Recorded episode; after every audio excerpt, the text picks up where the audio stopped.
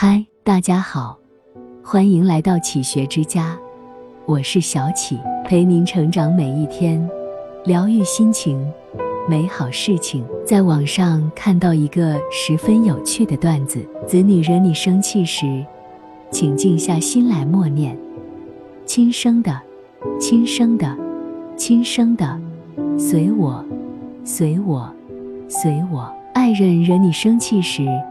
请静下心来默念：“我选的，我选的，我选的，活该，活该，活该。”工作惹你生气时，请静下心来默念：“给钱的，给钱的，给钱的，忍着，忍着，忍着。”读来好笑，却也很有哲理。人生短短几十年，能不理会的时候就别生气。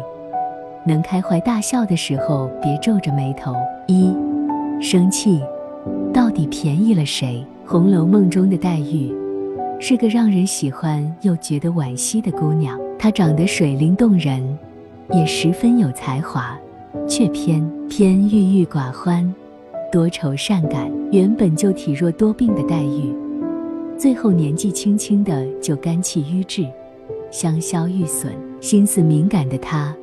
容易把别人随口而出的话过度解读，遇事喜欢生闷气。宝玉跟宝钗多说了些话，她生闷气；姐妹们没跟她玩，丫鬟婆子们说她的闲话，她在心里赌气。遇见种种不开心的事，她总就一个人躲起来掉眼泪，黯然神伤。但那些让她生气的人呢，仍然欢欢喜喜的玩闹、吃喝。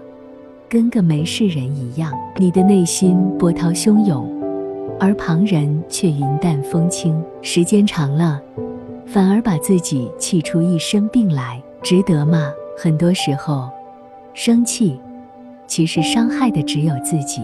就像有首打油诗所说：“别人生气我不气，气出病来无人替。我若气死谁如意？况且伤神又费力。”过了那个懊恼的节点后，你会发现，那些让你不愉快甚至愤怒的事情，其实也不过如此。生活中那些鸡零狗碎的琐事，大多不值得我们花费时间去生气、跟别人置气。坏的是自己的心情，跟自己较劲；伤害的是自己的身体。遇到不开心的事情，不如及时开导自己；遇到让你不快乐的人，不如选择避而远之。能不去计较的小事，就任他去；能不去理会的人，就睁一只眼闭一只眼。就像丰子恺先生的那句话所说：“如果无处可逃，不如喜悦；如果没有净土，不如静心；如果没有如愿，不如释然。”二，心宽一寸，路宽一丈。台湾著名诗人余光中和著名作家李敖之间，曾有过一段精彩的对话。李敖抨击余光中，说他是马屁诗人。有人问余光中，李敖天天在不同的场合找你茬，你为什么从来不回应呢？余光中想了一会儿后回答：他天天骂我，说明他的生活不能没有我，而我从不搭理。